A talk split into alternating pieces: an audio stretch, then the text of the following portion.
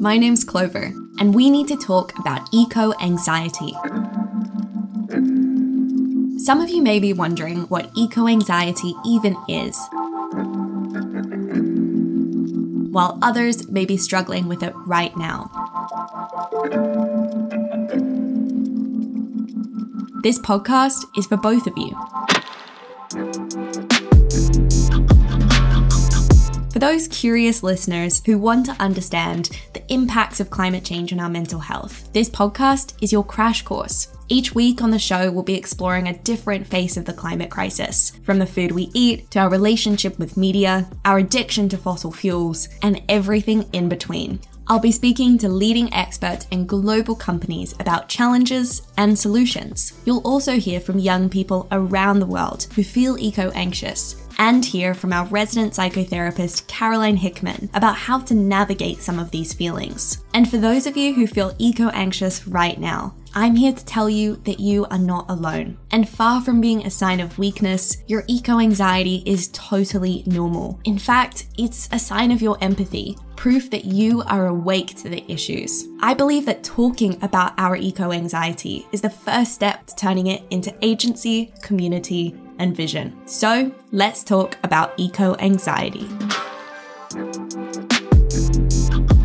On the previous episode, we faced the climate crisis head on with energy and fossil fuels, featuring Anissa of Oil Change International and Kate of OVO Energy. We heard from our resident psychotherapist, Caroline, about breaking our addiction to fossil fuels, as well as the importance of holding tension when society is both making progress while also clutching onto ancient history. If you haven't already, be sure to check it out. Today's episode is about media. I've grown up in a time where tweets can end careers, Facebook can win or lose elections, and a 15 second dance routine on TikTok can become a global craze. And if we're not talking about it, we are on it. Sometimes debating the influence of social media, wait for it, on social media. Thinking about the media can feel like being in a hall of mirrors. But what we see reflected back at us is often distorted, unreal, nauseating, and can even fan the flames of anxiety, especially in the context of the climate crisis. There is an ongoing debate within activist communities about how we use media to talk about the climate crisis. Does it need to be front and center all the time? If so, whose stories are we telling? And who's telling those stories. There's now a term, climate doom porn, which refers to the constant onslaught of depressing climate news. I've been guilty of only engaging with and resharing this kind of content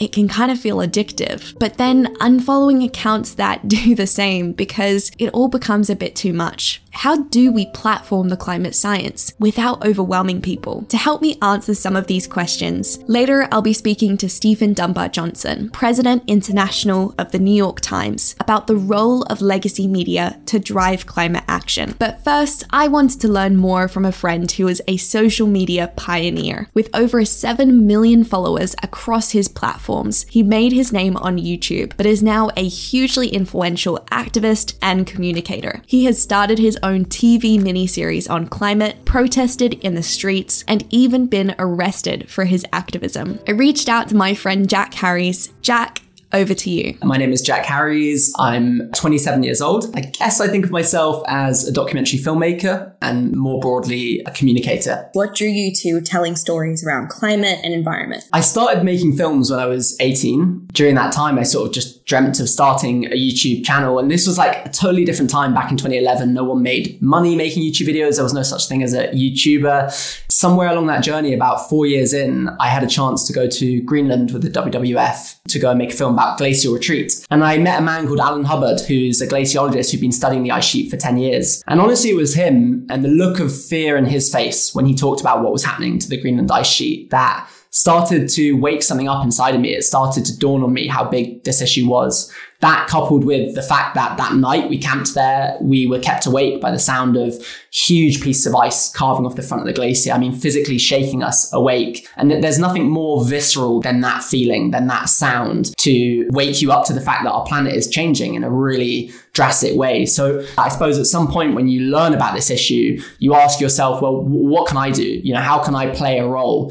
For me, it came to, well, communicating, you know, that's all I know how to do. When you look at the major narratives around climate, when you look at the dominant kind of storytelling, where is that climate conversation working and where is it broken? If we look at the climate story that's been told over the last sort of 30, 40 years, very often it's focused on doom and gloom and denial. You know, it was only a few years ago that the BBC mandated that they would stop bringing on a denialist every time a scientist talks about climate change. So we hear a lot about melting glaciers and about burning rainforests. But I think for a long time, we failed to communicate the human impact of that. And I think that's a huge issue because as humans, we're moved by human stories. And so if you hear a rainforest is burning, it's upsetting, but it doesn't necessarily move you to act. Whereas if you say that in 20, 30 years, there's going to be food shortages and crops are going to fail en masse, suddenly that animal instinct within us wakes up. Oh, this is threatening to, to my livelihood and, and many millions of others.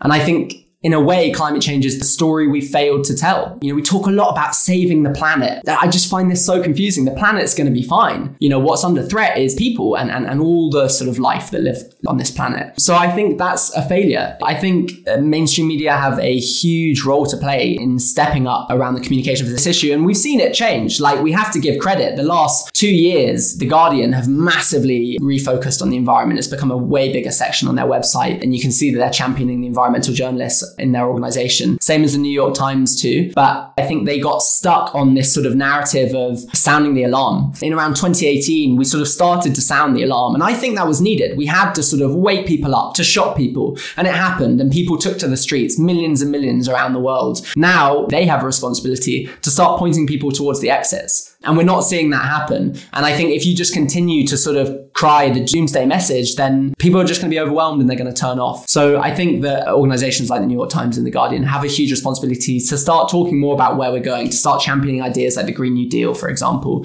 And at the moment, I feel like I see that predominantly on social media. That's what I love about Instagram accounts like Future Earth or Atmos, to shout out a few. They are envisioning ideas of where we should move towards. And it's also participatory. You know, the audience are sort of making suggestions. And that feels much more exciting than what you see in, in the mainstream media. And so our, my aim as a storyteller is to try and communicate uh, a positive message. I feel passionate that it's only then that people will be moved to take action, that they'll understand the severity of the issue we face. How do you ensure that in that climate storytelling, we're not then causing people to just fall into a pit of despair and kind of dystopian envisioning about the future that we're inheriting? When you learn about climate change, it can be incredibly overwhelming and ultimately paralyzing. It can be hard to know what you can do as an individual. And so I think people have been put off taking that action. And it's a very overwhelming and intimidating space to come into. We sort of get stuck between flight or fright and we sort of just get completely paralyzed. The trick is to turn that anxiety into action you know, to move past that fear. For me, I had years of feeling completely overwhelmed. And the only way I was able to come through that was by starting to take action. And that, in a way, is sort of liberating. It makes you realize that you are in control. I think the thing that makes climate anxiety worse, firstly, it's natural. It would be strange if you didn't, if that news didn't make you feel anxious. And that's something people won't tell you. But second, I think the thing that makes it worse is the idea that you're the only one experiencing this. It's very alienating if you go on that journey and then you go and meet some friends and you say, you guys, are you reading this news? You feel like you're the only one seeing this stuff. It's so crazy. And it can be very isolating and that makes it feel a whole lot worse. And so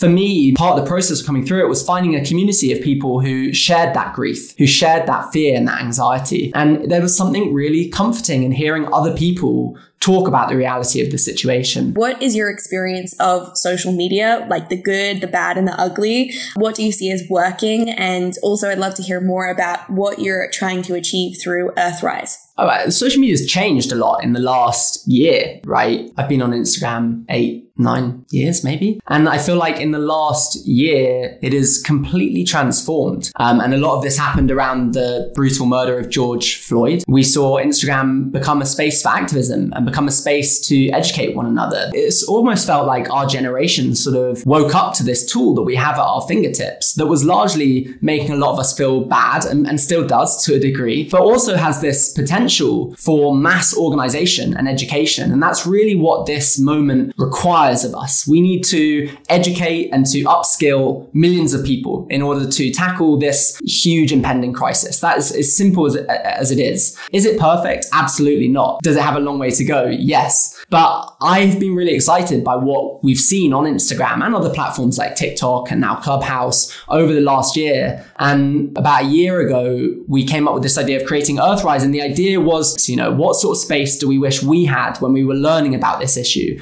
And that's a space that didn't make you feel stupid for not knowing, a space that didn't make you feel bad for being a hypocrite, and a space where you could talk to other people about what you were experiencing, because that, as we discussed earlier, helps massively with the anxiety that's involved. And so this the aim of Earthrise really is to sort of guide people on that journey and to land them fair and square in that place of acceptance with the hope that it will activate more people to to take action. Whose voices do you see missing from the climate conversation? If you look at the environmental movement over the last 30 years, it has been predominantly white. And I think we see that a lot in what you refer to as legacy media. And we know that the terrible irony of climate change is that those who are most affected are those who've done the least to cause it. People living in the global south, people who are both the most vulnerable, but also the least able to adapt to the changes that are in the pipeline. And I think perhaps that's why we haven't told that story because those are the people that are most affected. And I think in the global north, I'm from the UK, which created the industrial revolution in, in the first place. We have a responsibility to lift up those stories of people who are on the front lines. And one of the things that excites me in general about social media, but particularly the environmental space, is, is massively democratizing and it's diversifying this space in a huge way. And ultimately, that's what we need. Climate change is an intersectional issue. You can't isolate it. You can't just look at, as we have done for the last 30 years, just the environmental aspect. We have to look at how systemic racism is a part of climate change. We have to look at how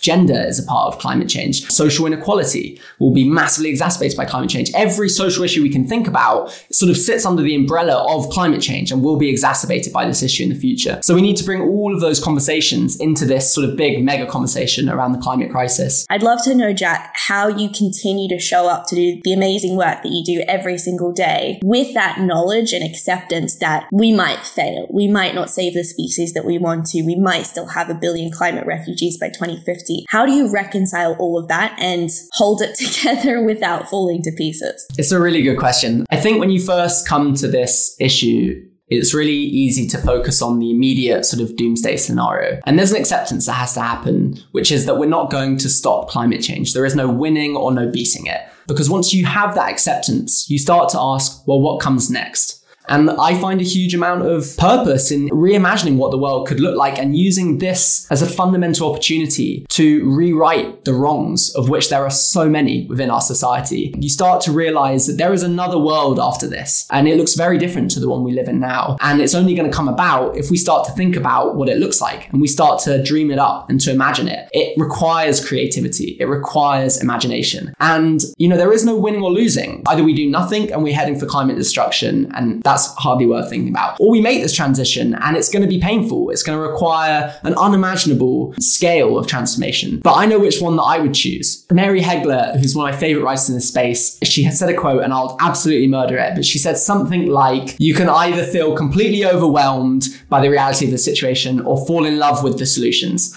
I love that idea. And I feel as though over the last few years, I've sort of started to fall in love with the creativity that is required to be able to tackle this huge and overwhelmingly daunting issue.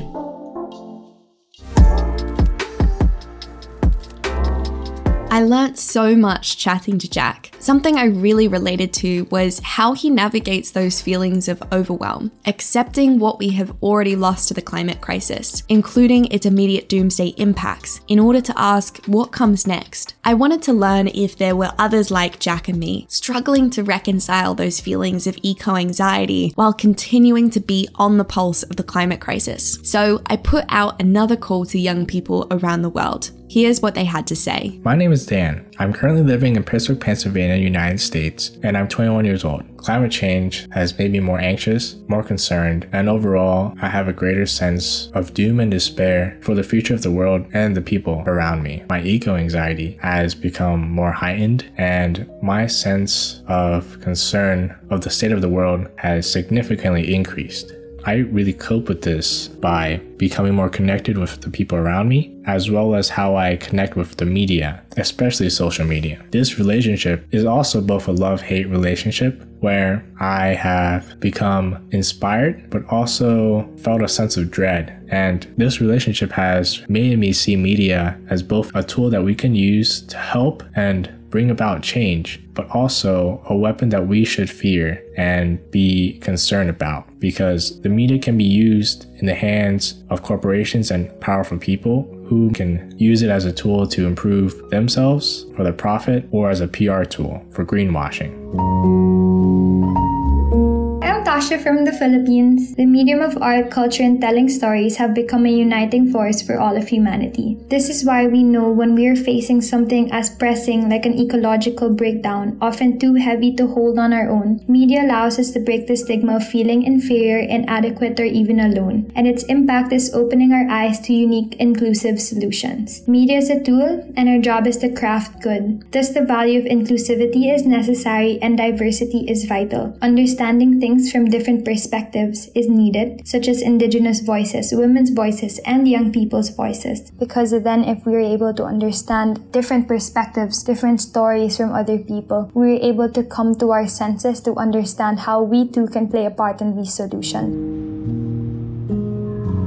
My name is Esme and I'm speaking from Guildford, which is in the UK, and I'm 25 years old. I am a green runner on a TV series, so that basically means that I'm trying to make the TV production as green as possible. I find that every day is one big convincing story that I have to tell them, and it all boils down to money. For example, finding certified paper that comes from sustainable forests and trying to get that the same price paper that they already have was one of my challenges this week. And as long as I got it the same price or cheaper, then they were happy with that. But anything above, they were like, which is fair enough. I can understand that. It's a project, so they have a budget. But it's just made me feel like basically acting as if it's not real climate change. I just feel like I'm playing the field a lot and trying to speak my truth and stick to my morals, but at the same time try and act like oh, it's chilled, you know, we can get through this. I'll delete what I just said in that email about climate crisis. And I actually wrote planet problems instead um, because I was worried about the reaction that I was going to receive. Yeah, it's such a yo yo, to be honest. I will have lovely conversations with people that are totally on my side, and then someone will just come and poop on my head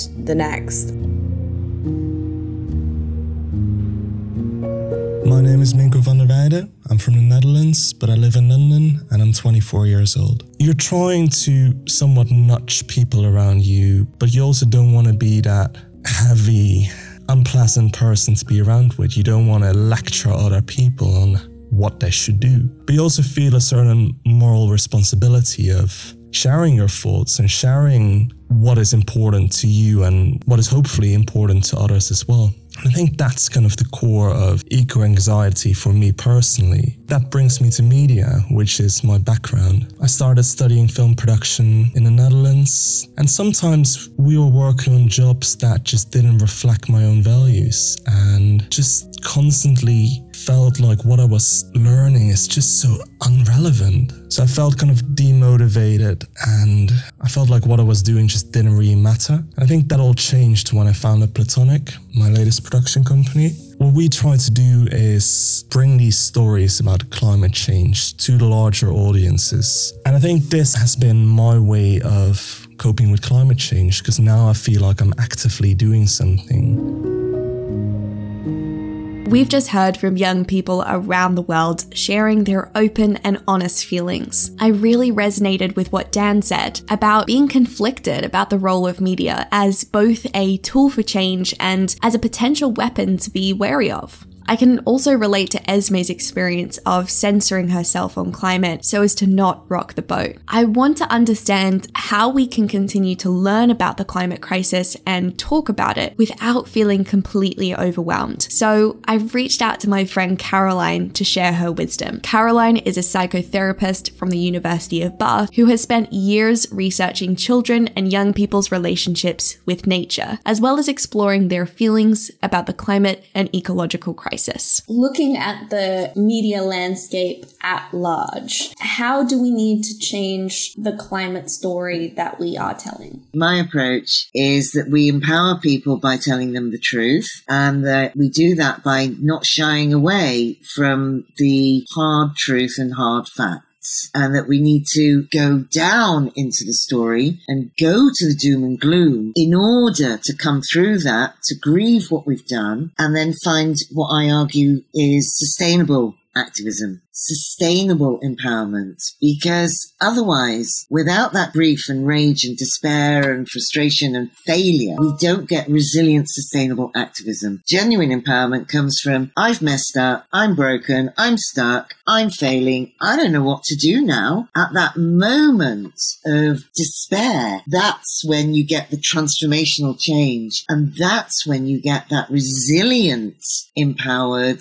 action for the future and then you get back up again. And you have to repeat that cycle quite a few times, but you've got to have that hopelessness as part of it. So for me, it's about reframing hopelessness as an essential part of developing sustainable, empowered action. We need emotional wisdom as well as intellectual wisdom. So we need the rational intellect and we need the feelings and they've got to come together because otherwise the split into the doom and gloom versus optimism and positive thinking. What we need is both. And you stand in the middle, which is this kind of reality, which holds both in view. Both working together is essential because it's already too late to save every part of the planet. It's already too late for the Maldives, for Bangladesh. That doom and gloom stuff is real. But so is the positive thinking. So is the positive innovation. That's real too. So you can't split those two. You've got to find a way to bring those opposites together and hold the tension of the two and not let them split apart. I often introduce myself as the 13th fairy out of Sleeping Beauty. You know, all of the fairy godmothers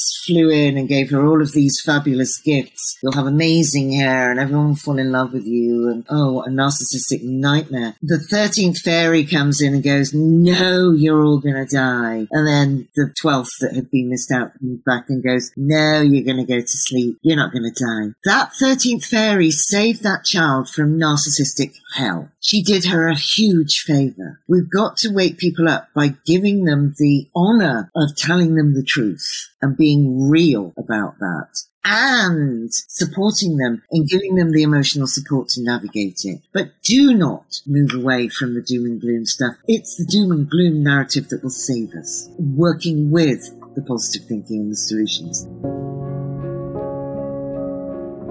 I really liked how Caroline captured the importance of traveling into our feelings while also learning the stats and facts. We need to be real with people, of course we do, but we also need to provide the emotional support to make sense of this situation. When speaking with Jack, he mentioned how platforms like the BBC had given rise to climate misinformation, while outlets like the New York Times are largely stuck sounding the alarm. So I wanted to go direct to the source to understand what it will take to wake wake people up to the crisis without shutting them down. I couldn't think of a better person than Stephen, President International of the New York Times. Here he is. My name is Stephen Dunbar Johnson, and my title is President International for the New York Times Company. I would love to kick us off with a question around language. Will the New York Times take a more firm stance on communicating the reality of the crisis clearly with readers? And building on that, how, from your view, Stephen, do we strike a balance between telling the facts and communicating the urgency without simply adding gas to dystopian thinking? I think our position on this is, you know, whether we call it a crisis crisis or an emergency, a disaster, whatever words we use, our role as a media organization is to cover the story and to cover it with great vigor and consistency and professionalism and to try and get to the truth around all of these stories. So whether we call it an emergency, a crisis or a disaster, whatever we may call it, it doesn't actually matter after a while because the word emergency becomes part of the wallpaper. People become numb to that. Our role is to write about this with consistency and in great depth and make sure that we're giving it the priority it deserves in terms of the quantity of coverage we're giving it, given the extent of the emergency. That's our position. Let's not get hung up about the words because those will become wallpaper. Let's get serious about our journalistic intent in covering this massive existential story that is the biggest story of our times. And the great challenge, I think, is it's quite easy to do the dystopia on climate change because there's a lot out there. It's less easy, perhaps, to do some of the other stuff, which is write about the solutions aspects and all of the really interesting things that are happening all over the world within the business community, within the science community, tech community, and pathways that are emerging for us potentially to get out of this crisis, or if not to get entirely out of it, to adapt to it and partially get out of it. So there's a lot of work I think we need to continue to do in terms of helping point readers to those stories, as well as the stuff that often hits the home screen and uh, front pages, which tends to be, you know, that people in the Pacific Northwest are boiling, or as it happened overnight, a whole town gets engulfed in flames in British Columbia for crying out loud. That's going to hit the front pages, understandably. But how do we also show people all of the work we're doing in the other areas around the solutions side? And we're thinking quite a lot about how we do that. What do you see as the role of today's youth in addressing our climate crisis? And how at the New York Times do you ensure that you are platforming the emerging generation of climate leaders and, in fact, enabling those young people to walk the corridors of power as we make decisions that are ultimately going to govern and determine the future we're inheriting? We think our staff and everything we do should be reflective of society writ large in its complexity. And I think many of us, when we're thinking about DEI, we're thinking about including in terms of ethnicity, gender, we're thinking about proper representation from the global south and all these things, but not necessarily thinking about young voices. And particularly as it relates to the climate crisis and their future. I'm a middle aged white guy and I'm deeply concerned about the climate crisis, but I'll be dead when a lot of this is hitting. You won't be. And so we need to give you young people, Clover, and you're in that bracket, uh, more voice. So to give you an example of how we're thinking about this is we've got a very significant project for COP in Glasgow. The New York Times is going to be taking a very significant space close to the COP venue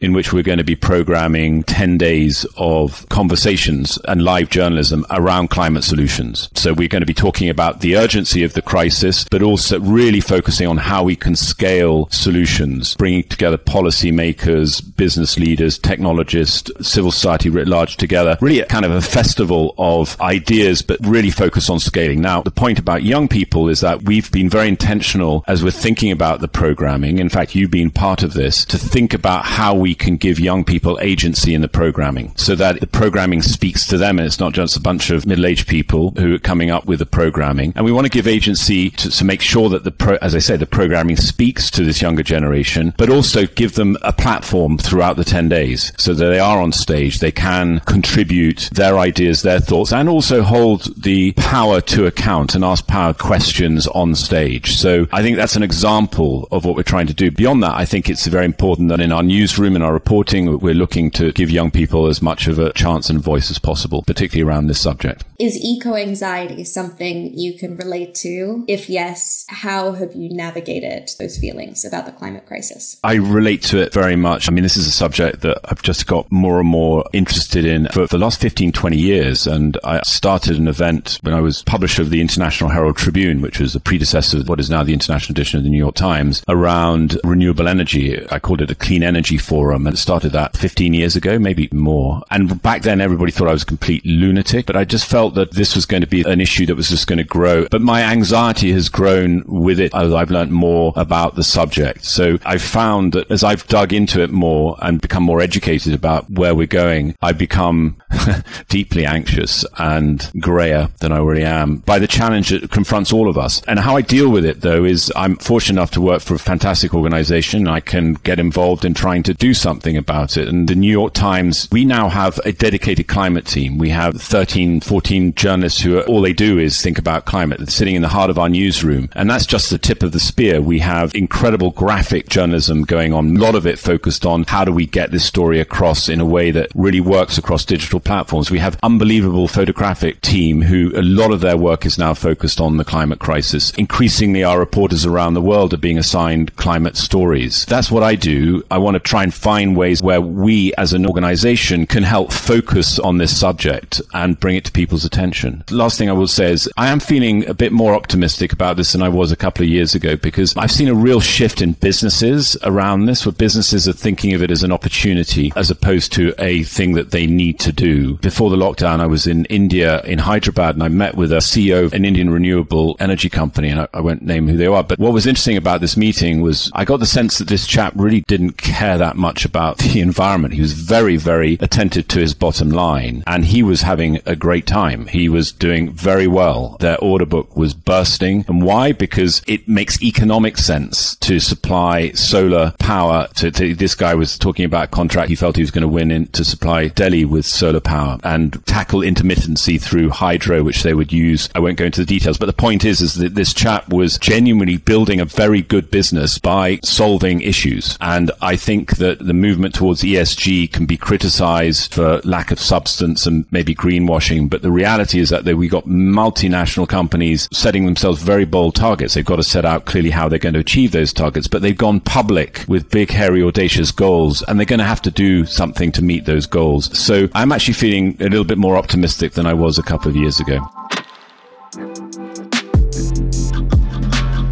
In my decade of climate activism, I've realized that climate scientists are brilliant and brainy, but by no means the best communicators, particularly when broadcasting to us irrational humans, and when up against the shady tactics of the fossil fuel industry, which we uncovered in last week's episode with Anisa. We humans are wired for fight or flight, not this is an enormous yet largely long term complex threat, which requires our immediate immediate action. As Jack and Stephen mentioned, the knee jerk response to this has been to swing in the opposite direction, with a message of doomsday and dystopia that shuts us down. As we heard from young voices around the world, eco anxiety is inevitable as you learn more and more about the climate crisis. We can't escape the eco anxiety, but also we shouldn't try to. Caroline told us that traveling into those difficult feelings is critical. In fact, those feelings are what wake us up and catalyze us to act. But we can't stop there. Once we confront those feelings head on, we must then create space for imagination vision, and creativity, the foundations for solutions. This is where I see young people at a unique advantage. We haven't been around long enough to let society clip the wings of our imaginations. We haven't been conditioned to the status quo, which we know is now leading us toward climate collapse. And so it's just that little bit easier for us to imagine how we might do things differently. As Jack said, we have the opportunity to rewrite so many of the world's wrongs. There is another world after this, which looks very different from the one we have now. That world is ours to create.